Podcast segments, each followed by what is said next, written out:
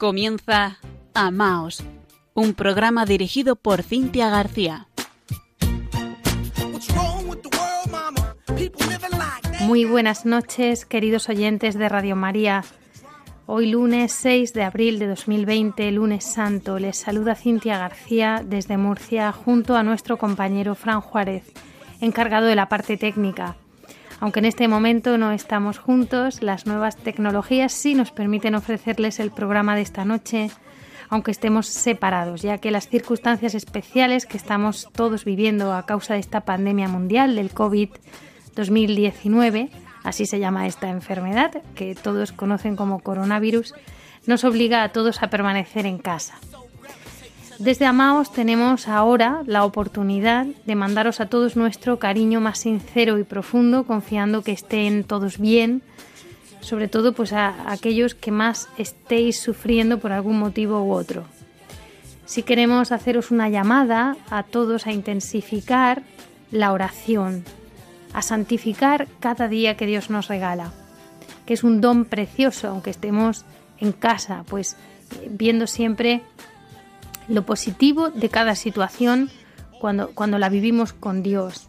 La vida es el don más grande, no perdamos ningún día. A partir de él podemos considerar cualquier otro don, pero sin él ninguno. Además, Jesús nos dijo que Él mismo es la vida, pues aprovechemos este tiempo para unirnos más a Él y seamos agradecidos. Cada vida es sagrada, desde el primer instante de la concepción hasta su término natural. Demos gracias por ella.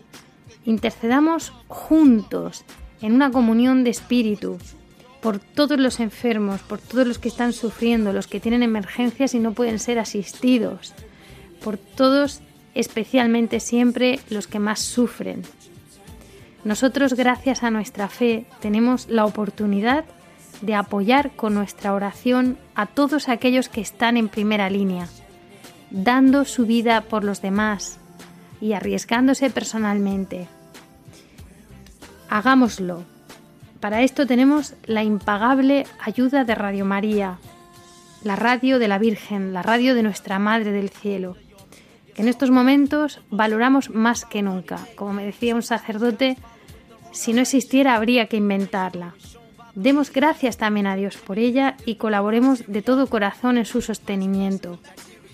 Además, eh, al intensificar la oración, en primer lugar nos vamos a hacer mucho bien a nosotros mismos, porque nos vamos a acostumbrar a vivir en presencia de Dios, por la mañana, por la tarde, por la noche.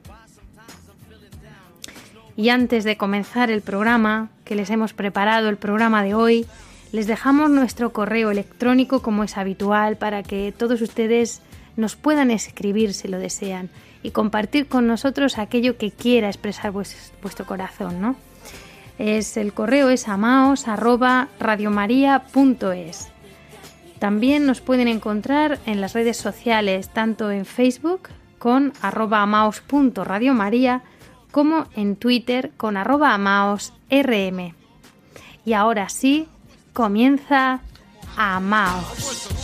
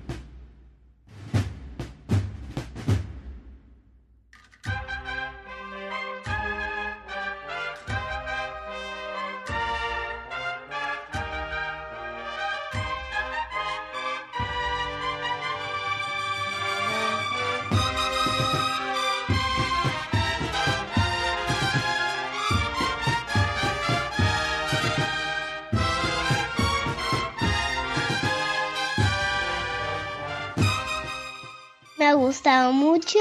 Amaos.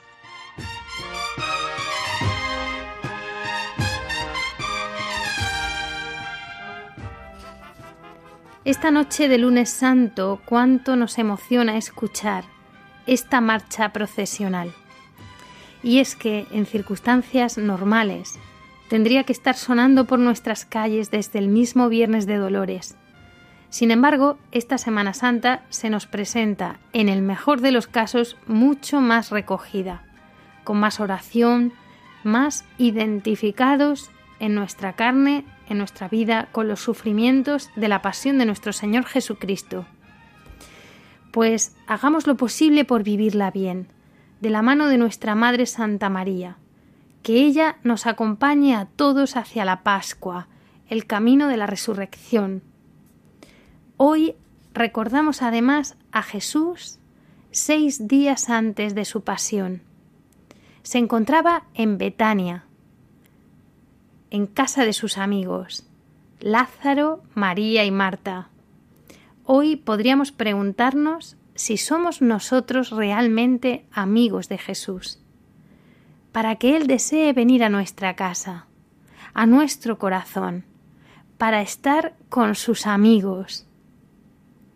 Sabiendo que Jesús se prepara para su pasión, podemos tratar de imaginar los sentimientos más profundos de su corazón, tal noche como hoy. ¿Cuánta no sería su turbación interior? En medio de esta noche destaca la actitud de una mujer, María. Ella tomó una libra de perfume de nardo, auténtico y costoso, le ungió a Jesús los pies y se los enjugó con su cabellera. Y la casa se llenó de la fragancia del perfume. Este gesto que hace tanto bien a nuestro Señor no es comprendido por todos, por ejemplo, por Judas Iscariote. Hablaremos de su significado más profundo y del papel de esta mujer, así como de todas las mujeres de la Iglesia, con nuestro invitado de esta noche. Él es el padre don Antonio Alcaraz, vicerrector en la Universidad Católica de Murcia, la UCAM. Muy buenas noches, Padre Antonio. Bienvenido a Maos Radio María. Buenas noches a todos los oyentes de Radio María, eh, especialmente a los que trabajáis en el programa Maos, a Cintia, a los colaboradores eh, que tanto bien estáis haciendo a la Iglesia a través de las ondas. Eh, quiero saludaros, soy Antonio Alcaraz, vicerrector de extensión universitaria de la Universidad Católica de Murcia. Llevo el grupo vocacional de chicas de la universidad, donde también estamos ayudando a, a, las chicas no solamente de la universidad, sino de la diócesis y distintas realidades eclesiales que están discerniendo su vocación. En este contexto de Semana Santa eh, en el que estamos, y dentro de este programa donde se expresa el amor de Dios, sobre todo en este momento de, pandemia, de crisis mundial, pero la gracia de Cristo abarca también a todo el mundo y el Señor quiere abrazarnos especialmente. La Iglesia, eh, cuya figura es la mujer, es esencial y por eso vamos también hoy a reflexionar sobre el papel de la mujer en la Iglesia el papel de, María, el papel de tantas mujeres que verdaderamente eh, están entregando también su vida al servicio de Cristo, como María, como las mujeres que seguían a Jesucristo y estuvieron con él. Pues eh, queremos hablar sobre todo esto, que el Señor también nos lo conceda y nos conceda a todos pues un buen programa. Muchas gracias. Pues sí, Padre Antonio, que el Señor nos lo conceda como nos dice el Papa Francisco, la Iglesia es femenina. La Iglesia. Y es la esposa de Cristo. Me gustaría comenzar este programa comentando la palabra de Dios, que además es la que nos ha inspirado, ¿no? Siempre atentos a la palabra de Dios. Padre Antonio, ¿qué nos enseña a nosotros el Evangelio de hoy y en qué nos puede iluminar para el tema que hemos elegido esta noche. Compartir con vosotros brevemente eh, unas reflexiones en torno a este Evangelio del lunes santo. Donde aparece la visita de Jesús a la casa de Lázaro, María y Marta. Eh, Marta está sirviendo eh, en esa actitud que siempre tiene la Iglesia de servir a los demás. Eh, María va a tener un gesto sorprendente con Jesucristo al ungir sus, sus pies con un ungüento de nardo, un ungüento carísimo, que ella precisamente quiere derramarlo sobre él en señal de que ella es la, la que acoge la palabra, la sierva, la humilde que está junto a los pies de Jesús. Eh, así ella acoge este perfume que podría ser muy caro, ciertamente, una libra, eh, y que podría obtener con él bastante beneficio, pero quiere dárselo todo a Jesús, eh, ungirle sus pies, estar a sus pies como el discípulo está junto al maestro, intentando aprender de él. Hay un gesto sorprendente que es que María le seca los pies a Jesús con sus cabellos. Lo más normal hubiese sido que hubiese cogido una toalla, pero con este signo está simbolizando que quiere acercar todo su amor, todo su corazón a Jesús eh, precisamente con su cuerpo, con su cabello, no con ningún instrumento. Así, María está recordando lo que decía el cantar de los cantares, con tus trenzas cautivas a un rey. Ella se hizo la encontradiza con Jesucristo. Eh, Judas no entendió, evidentemente, esto porque ella está haciendo presente el primer mandamiento de la ley de Dios. Amar a Dios con todo tu corazón, con toda tu mente, con todas tus fuerzas, con toda tu alma. Y todo lo que tiene lo pone a los pies de Jesucristo. Así que ella le reconoció y escuchó su llamada también cuando Lázaro resucitó y se puso de nuevo a sus pies también en ese momento y su hermana Marta le dice, levántate que el maestro te llama. Y cuando se levanta lo primero que hace es volver a ponerse a los pies de Jesús. Esto es señal también de la vocación en la iglesia. María corre presurosa a ponerse a los pies de Jesús cuando éste le llama. Por eso cuando algún joven o alguna joven en un lenguaje coloquial dice me he levantado, significa Él me ha llamado, Él me ha enamorado. Y María llegó con este gesto llenó toda la casa con la fragancia del perfume. Porque la iglesia cuando se acerca a Jesucristo, cuando vive de Jesucristo, cuando está a los pies de Jesucristo, llena a toda la humanidad del el perfume de Jesucristo, del buen olor de Cristo. Y esto es lo que hace María, esto es lo que hace la mujer, esto es lo que hace la iglesia, porque la mujer es figura de la Iglesia, que se desposa con Jesucristo. Así la Iglesia también infunde este buen olor de Cristo a todas las naciones. Queridos oyentes de Radio María, ojalá que el Señor nos ayude en estos días que se acercan a poder celebrar con gozo la boda que será en la vigilia pascual, donde el novio y la novia, Cristo y su esposa, realmente eh, hacen un solo cuerpo, se unen en la cruz y en la resurrección. Padre Antonio, ¿qué servicio presta a la Iglesia el grupo vocacional Alma Mater, que dirige y que forma parte de la pastoral de la Universidad Católica de Murcia? Cuéntenos un poco sobre ella, cómo comenzó, qué actividades realiza.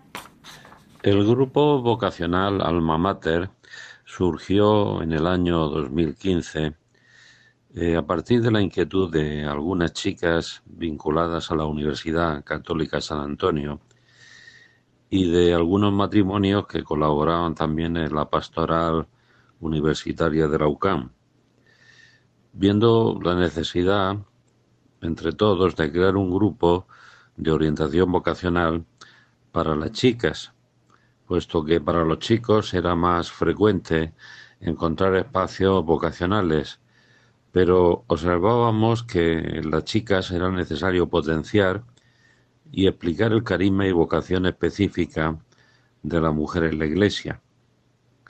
Así empezamos a andar reuniéndonos en los salones, en algunos salones que nos dejaban religiosas de clausura, donde también podíamos compartir momentos de oración con ellas.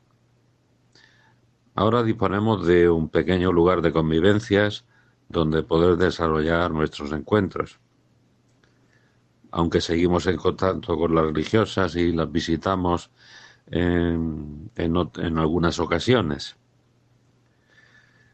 Nos dimos cuenta en este avanzar del grupo que a veces se simplificaba en la sociedad la presencia de la mujer en la iglesia.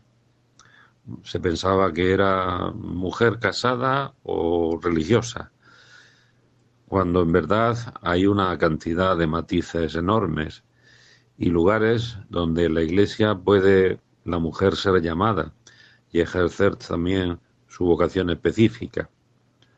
Como decía Santa Teresita de Niño Jesús, encontrar su lugar en la iglesia.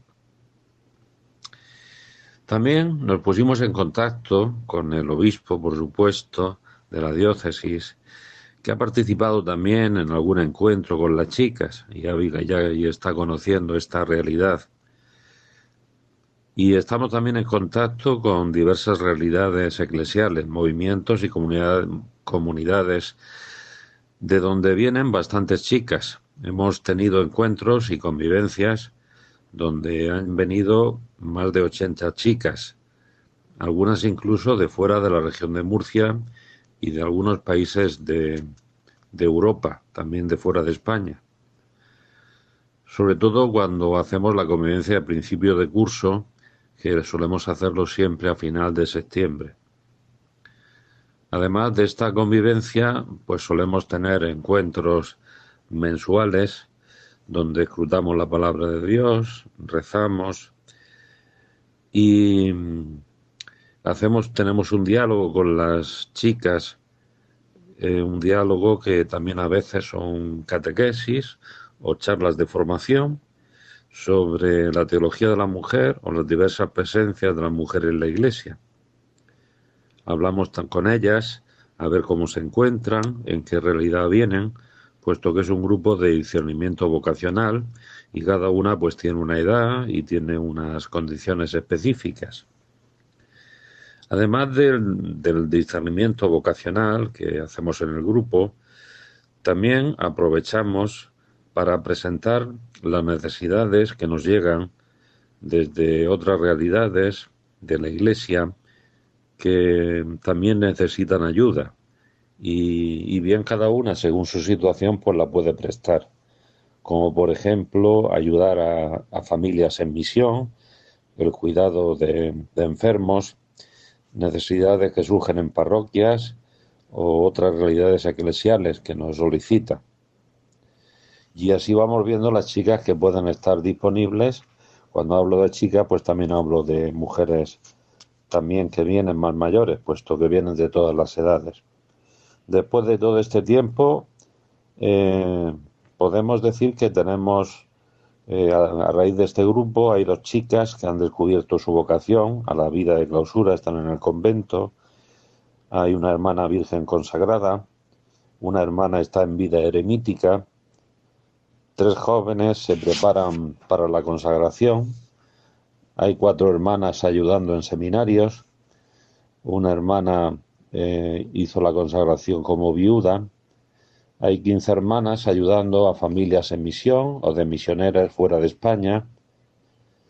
También hay diversas hermanas que han recibido el envío de ministros de la caridad y están colaborando en sus parroquias.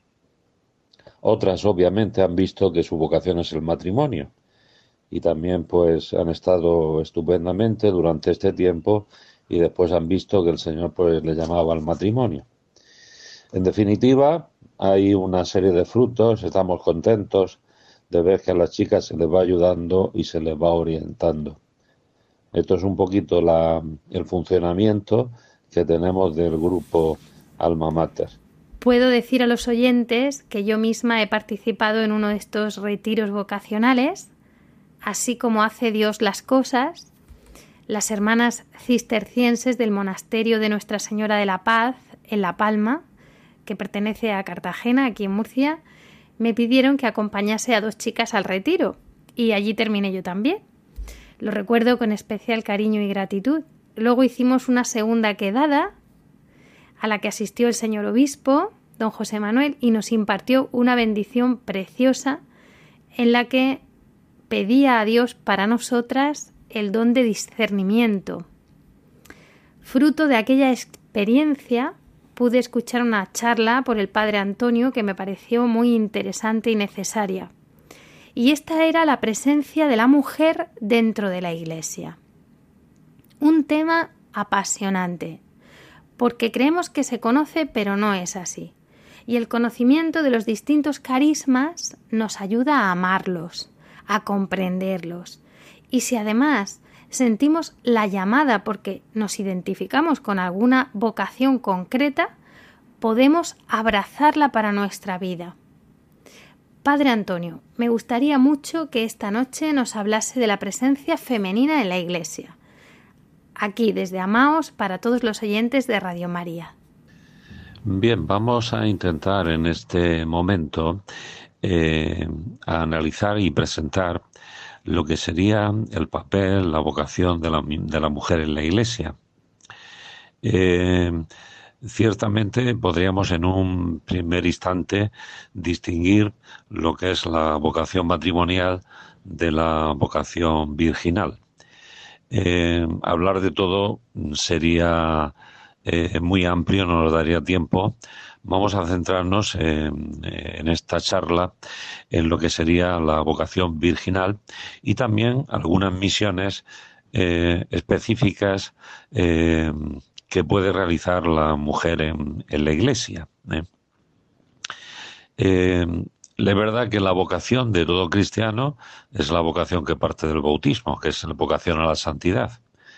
Pero también existe lo que se llaman las vocaciones específicas. Cuando San Pablo habla del cuerpo místico de Cristo, dice que el cuerpo tiene muchos miembros. Santa Teresita de Lisieux siempre rezaba por encontrar su lugar en la iglesia. Entonces todos estamos llamados a la santidad, pero lo hacemos dentro de un cuerpo donde cada, donde cada miembro tiene su misión. Y es importante preguntarnos a qué me llama a mí el Señor dentro de la Iglesia, dentro del cuerpo de Cristo. Eh, evidentemente, algunas de las cosas que vamos a decir aquí son de hombres y mujeres, ¿no? Nos vamos a centrar, digamos, en la mujer, eh, porque a veces hay cosas desconocidas, eh, sobre todo si hablamos de la virginidad, que se desconocen, ¿no? y, vamos a intentar presentarlas. Para ello nos da una orientación especial el Catecismo de la Iglesia Católica. También nos podemos apoyar en el Código de Derecho Canónico y en, la, en lo que es la Congregación para los Institutos de Vida Consagrada y Sociedades de Vida Apostólica. Eh, partiendo de ahí podemos, en primer lugar, hablar de lo que llamamos institutos de vida consagrada. Los institutos de vida consagrada son sociedades dentro de la Iglesia que se caracterizan por la profesión de los consejos evangélicos de castidad, obediencia y pobreza. Dentro de estos institutos de vida consagrada podemos distinguir los institutos de vida religiosa y los institutos seculares.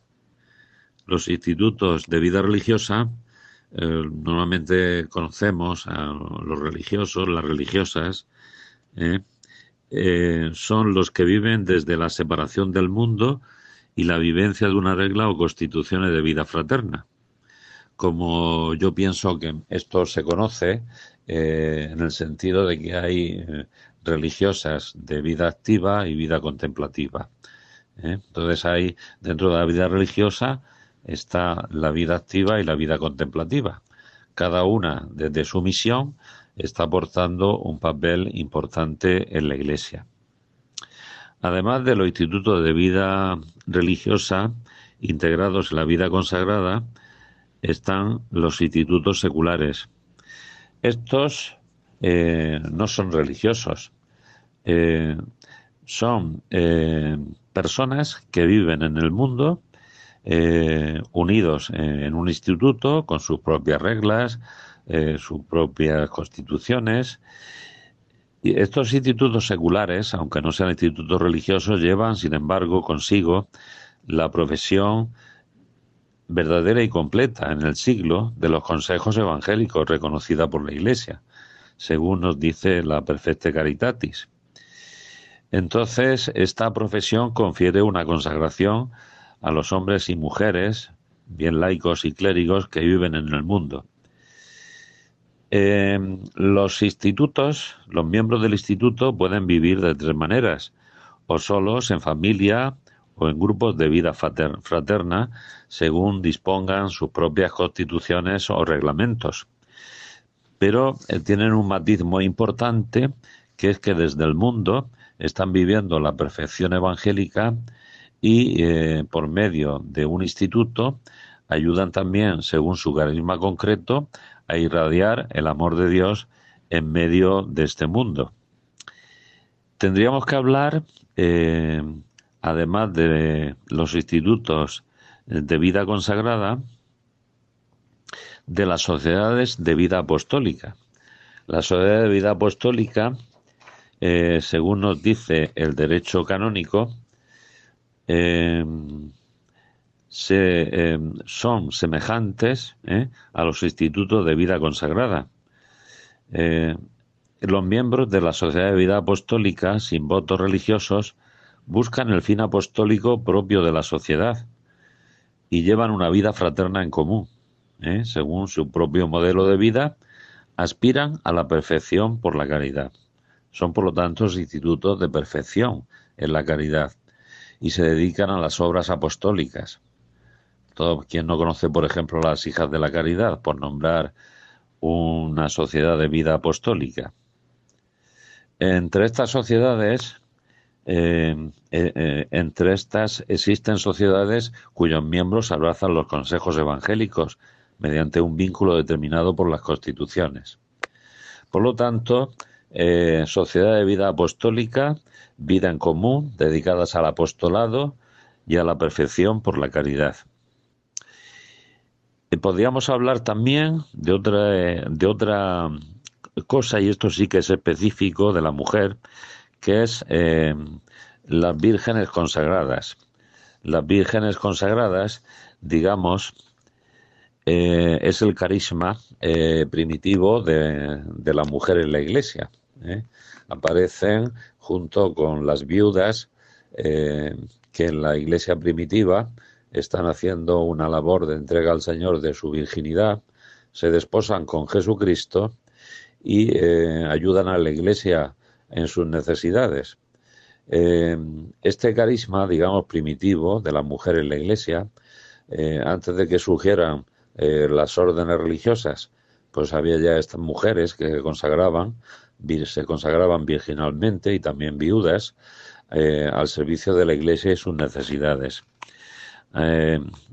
Actualmente, pues ha recibido después del Concilio Vaticano II un impulso eh, por la renovación del ritual de vírgenes consagradas y la instrucción Ecclesia Sponso y Mago eh, del 2018, en donde se intenta potenciar este carisma, que es un carisma, digamos, que se está redescubriendo en la Iglesia y que muchas chicas y muchas mujeres pues eh, verdaderamente se están interesando por él.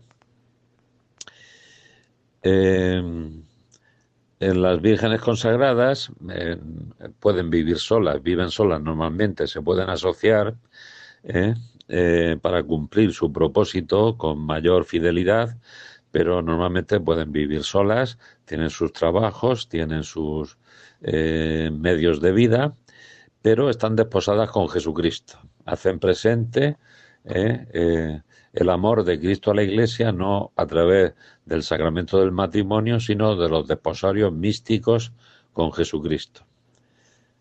¿Eh? Es un carisma también muy importante, como digo, para la mujer en la Iglesia. Luego estaría dentro de, de la vida consagrada también la vida eremítica. Ciertamente quizás eh, aquí nos encontramos menos personas que viven este carisma, pero está recogido por el derecho canónico. Y nosotros, por ejemplo, tenemos en el grupo vocacional una chica que ya hace años, con el permiso del obispo, eh, pues eh, está viviendo esta experiencia de vida eremítica y está muy contenta, dedicada a la oración y, es un, y está contentísima, ¿no? Hay también nuevas formas de vida consagrada que van surgiendo tantos hombres, tanto hombres como mujeres pueden abrazarse, porque a esto, ¿por qué? Porque en definitiva todo esto lo lleva el Espíritu Santo, ¿no?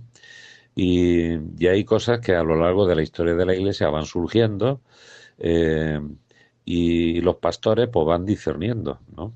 Eh, todo carisma debe estar sometido al magisterio de la Iglesia y al discernimiento de la autoridad eclesiástica. Y los pastores pues van discerniendo sobre nuevas formas de vida consagrada que puedan ir surgiendo. Esto también lo prevé el Código de Derecho Canónico y en la tradición de la Iglesia pues lo vemos claramente, ¿no? Como el Espíritu Santo suscita cosas que la Iglesia pues ve que son de Dios y las aprueba, ¿no? Luego es verdad que también la mujer mm, aporta una parte importante eh, de presencia en lo que serían las misiones o la itinerancia. Por ejemplo, eh, eh, las mujeres en las misiones, bien de forma temporal o de una forma más permanente, están ayudando eh, a algunas diócesis o congregaciones religiosas.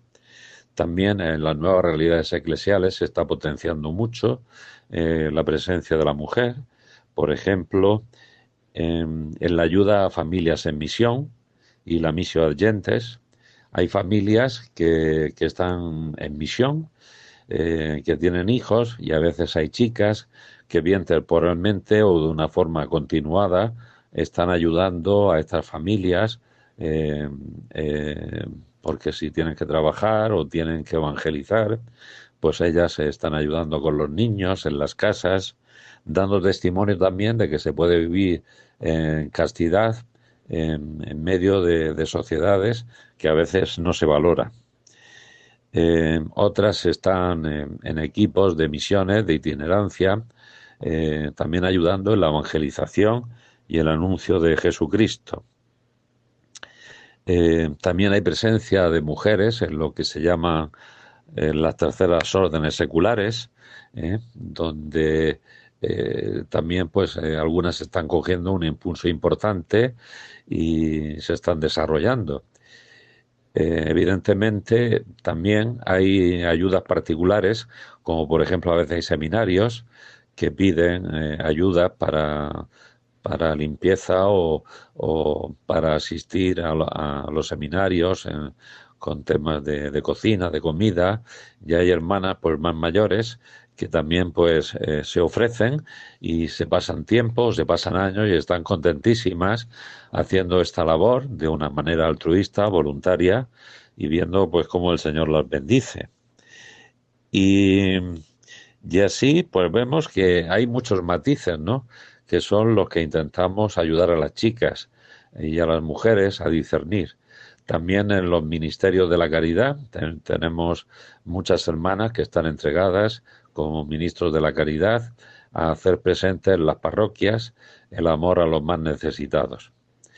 Bueno, pues todas estas cosas son las que vemos en el grupo vocacional y vamos hablando con las chicas, con las mujeres que vienen a ver el Señor donde en vez que las llama, donde el Señor eh, eh, les está diciendo que vayan y ver su disponibilidad, ¿no? Y estamos verdaderamente contentos de ver que, que todo esto que, a veces se desconocen estos matices eh, de la mujer en la iglesia que se puedan dar a conocer. Así como el Papa Francisco, pues también pues invita a que en general en la Iglesia, en sus estructuras, también participe la mujer en cargos de responsabilidad, eh, aportando lo que Juan Pablo II llamaba como eh, este carácter propio femenino de la mujer, el espíritu femenino, no, la aportación propia.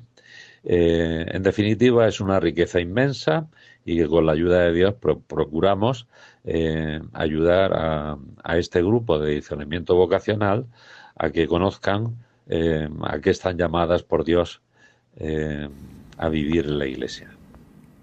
Muchísimas gracias, Padre Antonio. Ha sido una alegría tenerle con nosotros. Aquí tiene su casa. Déjenos, por favor, el contacto del grupo vocacional Alma Mater por si alguna chica o alguna mujer adulta, porque aquí no importa la edad, nos estuviese escuchando y esté interesada. Por mi parte, agradecer a Cintia y a todo su equipo esta labor que desarrolla a Radio María, que verdaderamente siga trabajando por el bien de todas las personas que la escuchan. Y quiero también comentarles que si alguna chica quiere ponerse en contacto con nosotros, nuestro correo electrónico es vocacional.ucam.edu y nuestro teléfono de WhatsApp, por si nos quieren escribir por ahí, es el 618 75 27 37. Pues reitero, muchas gracias a todos y que el Señor nos bendiga.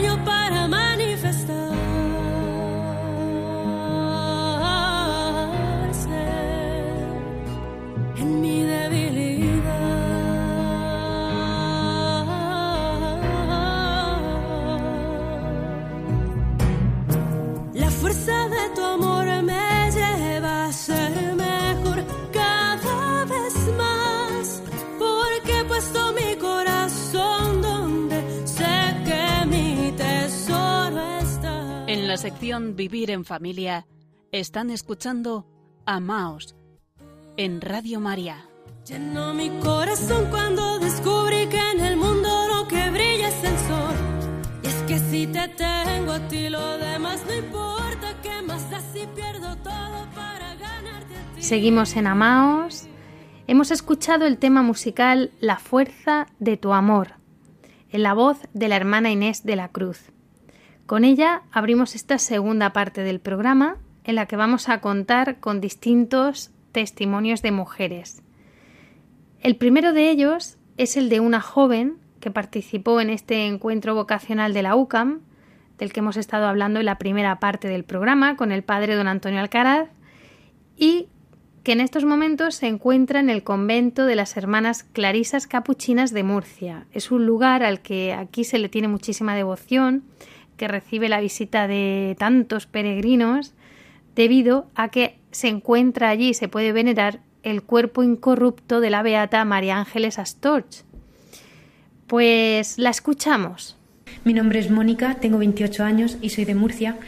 Pues voy a contar un poco la experiencia que estoy viviendo aquí en el convento de las capuchinas. Llevo ya con ellas casi seis meses y la verdad estoy impresionada por, lo bien que me ha adaptado tanto con el trabajo que ellas empeñan, que son las formas, mm, para que nuestro Señor luego repose en la Eucaristía, como en los rezos, en el oficio divino, los salmos, la oración. Yo estoy muy contenta de que el Señor haya permitido esta adaptación así tan buena en estos ámbitos y en especial en la convivencia con las hermanas, que es donde yo más me sorprendo. Es que yo siempre he sido una chica muy tímida y a veces pues en este tema de la relación comunitaria fuera de la vocación en comunidades que, por ejemplo, que yo he caminado en el camino neocatecumenal, en el instituto, en el colegio e incluso en la familia, era una chica pues de muy pocas palabras y que a partir de poner en marcha la vocación, después de reconocerla en los, en los encuentros que el padre Antonio Alcaraz organizaba, los encuentros vocacionales, pues fui viendo que esa timidez que era solo miedo acumulado fue desapareciendo conforme iba aceptando la vocación el Señor ha permitido que ese exceso de, miedo, eh, que era negativo, llegase pues a desaparecer aquí junto con las hermanas finalmente. Pues es decir que lo que se cree de la vida de clausura también es, fuera de, de, la clausura en muchas personas es errónea. Lo digo así porque mm, es que he vivido la experiencia de fuera y de dentro y esa distorsión, esas etiquetas crean, en los que tenemos vocación, pues crean un miedo que tira pues, hacia el otro lado, hacia el lado contrario, miedo, vergüenza, pensamientos de ¿qué dirán, madre mía, qué dirán mis amigos? Aquí yo he podido mm, sentirme comprendida, personas que, que sienten lo mismo, no me he sentido un bicho raro. Entonces, pues eso me ha traído la paz, me ha traído de verdad estar tranquila. Y bueno, pero para conseguir eso hay mm, que arriesgarse, hay que hacer las experiencias. Aquí yo la primera la hice en la hospedería, fuera de la, de la clausura, y pues compartiendo con las hermanas los rezos primeramente, que es donde mm, se empieza a intimidar y a conocer a Jesús. Y cuando esa parte agrada, pues ya damos un pasito más, la experiencia dentro de la clausura. Y pues yo en ninguna de las dos experiencias me he sentido ni presionada, ni comprometida, ni agobiada. Se es libre de, irse cuando se desee y eso pues me ha dado la confianza, la tranquilidad para seguir fiándome y crecer en la vocación y ver que de verdad era, era mi sitio, porque no me sentía mal dentro de la clausura. Ya por último, pues decir que en esta situación que estamos viviendo, pues me siento incluso fortalecida, arropada por el Señor a través de las hermanas y creciendo en el conocer a Jesús cada día, pues enamorándome, que, eso es la, es la vida, de, es la vocación, o sea, que te sientes que te ama y, y, tú pues debes corresponder, porque no puedes guardar eso mucho tiempo más.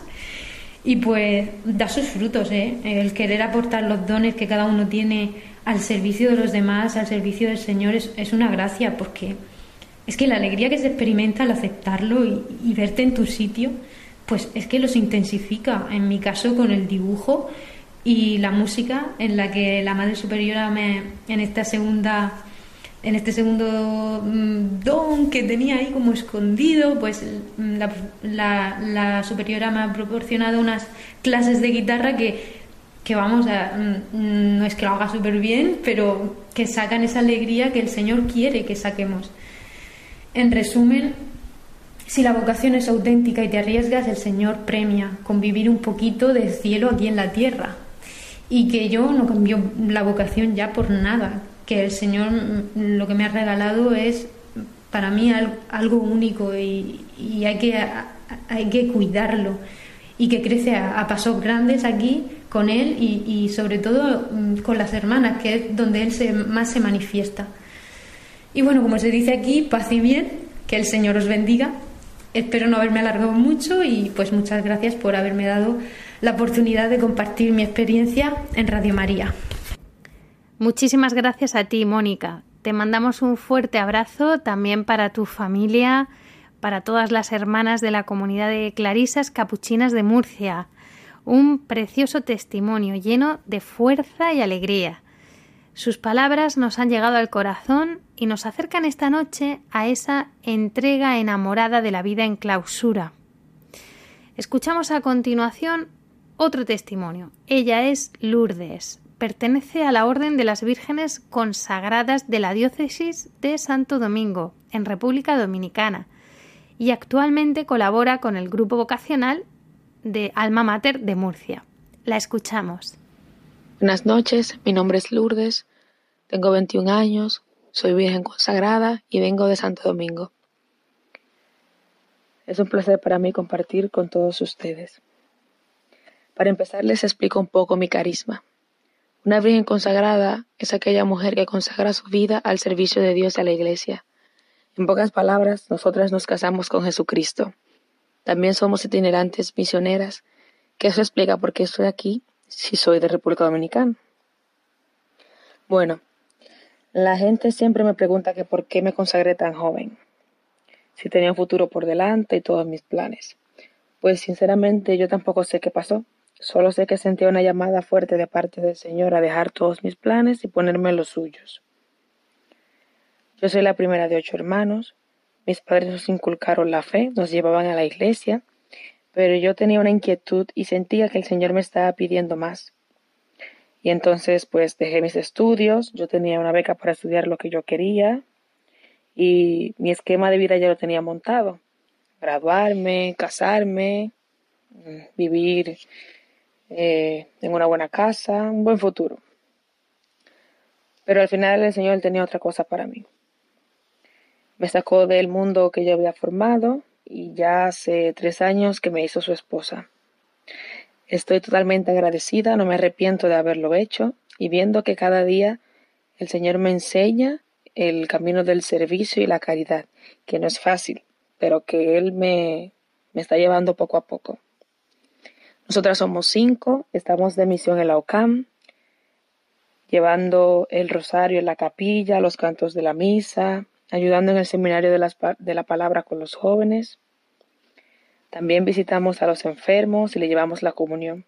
A mí en particular me gusta mucho visitar a los enfermos porque ellos se sienten queridos, ya que muchos casos están solos y nuestras visitas les dan un poco de alegría.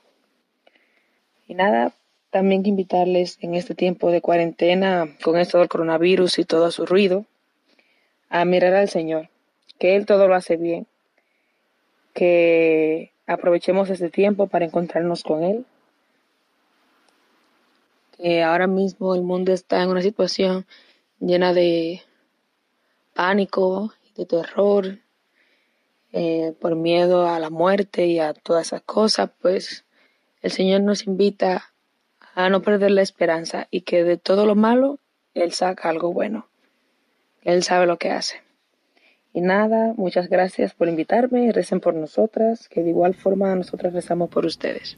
Muchísimas gracias, Lourdes. Pues otro testimonio precioso, valiente y firme de una mujer que también deja todo lo que ella quería para responder a la llamada del esposo, a esa donación esponsal que hace que dos sean uno, para servir a Cristo, para cumplir su voluntad. Son mujeres que sirven a la Iglesia y sirven, por tanto, a la humanidad, y que sin duda consuelan el corazón de Cristo. Y a continuación escuchamos el tercer testimonio que les hemos preparado. Ella se llama Victoria, es una joven de Murcia que asiste al grupo vocacional para discernir. La escuchamos. Buenas, yo me llamo Victoria, tengo 16 años, soy de la parroquia de San José Obrero en Cieza. Eh, y yo entré en el grupo vocacional porque sentía que Dios me llamaba a algo, entonces me levanté, hablé con mi párroco y fui, me dijo que fuera al grupo vocacional. Y en este grupo vocacional lo que solemos hacer principalmente es estar, quedamos en un sitio, hablamos de las misiones, de lo que Dios te llama para ti y solemos escrutar también y luego ya, pues si hay alguna misión nos suelen mandar.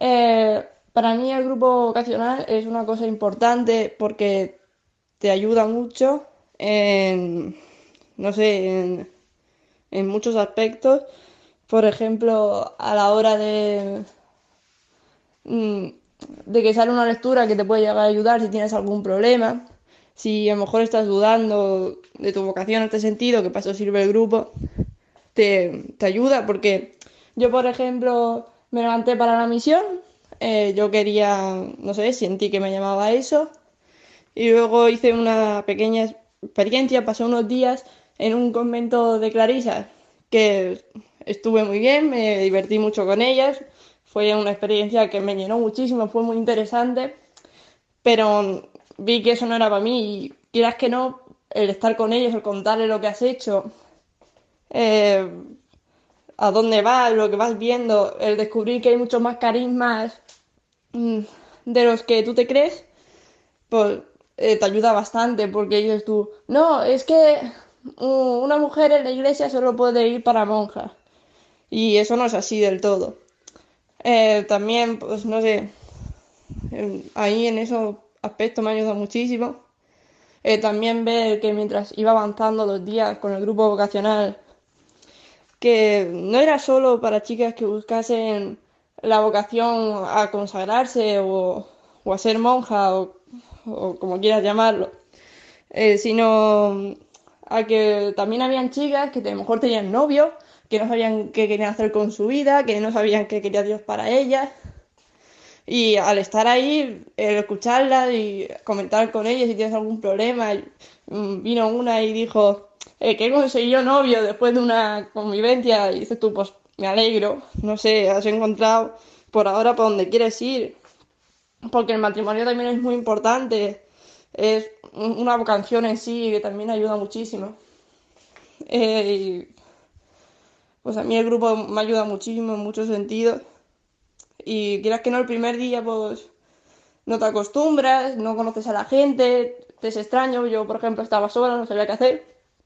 Pero van pasando los días, vas conociendo a todos los del grupo y dices tú, si es que estoy a gusto entre ellos y es que no te lo pasas mal porque te ríes. Y no sé, siempre hablar con Antonio o, o con las demás ayuda. Hay gente que a mí me ha pasado mucho de venir con un problema muy grande, de no saber qué hacer y a la hora del escrute, eh, el hecho de que me ayuda mucho, porque estoy mientras escruto me puede salir una palabra que, que vas tú ahí tan normal, yo qué sé, para pasar eh, la mañana, porque suelen ser por las mañanas hasta la hora de comer. Y llegas y de repente estás mal, pensando y te encuentras una palabra que te ayuda en ese momento y compartirla con las demás hermanas es fantástico. Y a mí eso pues me ayuda muchísimo. Y ya está. Bueno, adiós. Muchísimas gracias, Victoria. Ella es la más jovencita, como nos ha dicho, con 16 años y está conociendo los distintos carismas que vive la mujer en la Iglesia para discernir su vocación. Nos hablaba mucho de cómo le ayuda a escrutar la palabra de Dios con las demás y cómo ahí siempre encuentra ella un mensaje para su vida. Pues podríamos estar escuchando testimonios así de bonitos, ¿eh? Toda la noche, porque son preciosos, distintos, enriquecedores. Bueno, en estos momentos les invito a meditar sobre todos ellos en nuestro corazón y en especial a elevar nuestros ojos hacia la Madre de Dios. Santa María, ella es el modelo de la Iglesia, el modelo para la Iglesia. En su Inmaculado Corazón hemos de estar unidos todos. Con ella pedimos juntos el don del Espíritu Santo, para nosotros, para la Iglesia, para el mundo entero. En la pasada jornada del quinto viernes de Cuaresma, el Papa Francisco pronunció unas palabras tan hermosas las hemos seleccionado algunas, algunas citas cortitas, ¿no? Las hemos así unido. Él dice, no podemos seguir cada uno por nuestra cuenta, sino solo juntos, frente al sufrimiento, donde se mide el verdadero desarrollo de nuestros pueblos. Descubrimos y experimentamos la oración sacerdotal de Jesús. Que todos sean uno. La oración y el servicio silencioso son nuestras armas vencedoras. ¿Por qué tenéis miedo? ¿Aún no tenéis fe? El Señor nos invita a despertar. Contemplemos a Santa María, entremos en su inmaculado corazón.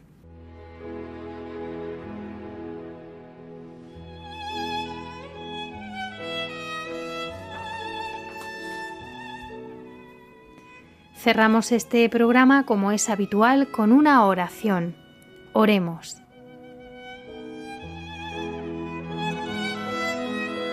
Espíritu del Señor, Espíritu de Dios, Padre, Hijo y Espíritu Santo, Santísima Trinidad, Virgen Inmaculada, ángeles, arcángeles y santos del paraíso, descended sobre nosotros, fúndenos, Señor, Modélanos, Señor, llénanos de ti, utilízanos.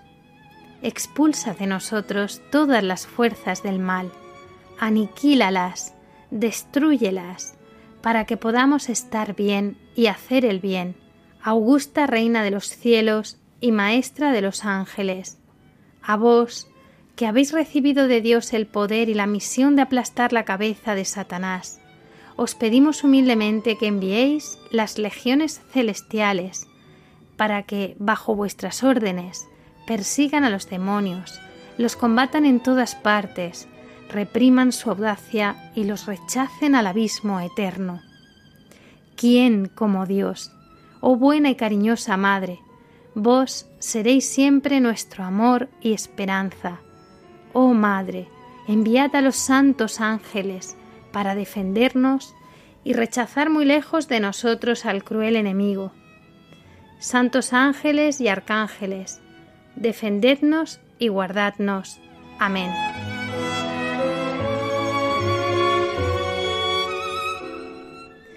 Gracias por su compañía. Esperamos sus comentarios, preguntas, sugerencias. Ya saben que los pueden hacer llegar a través del correo electrónico amaos@radiomaria.es. Tenemos una nueva cita en cuatro semanas, el lunes 4 de mayo a las 21 horas. El primer lunes del mes de María, en la quinta semana de Pascua. Y además, si no pasa nada, tendremos sorpresa, una novedad. Hasta entonces, disfruten la programación de Radio María y amaos. Un saludo y que Dios les bendiga.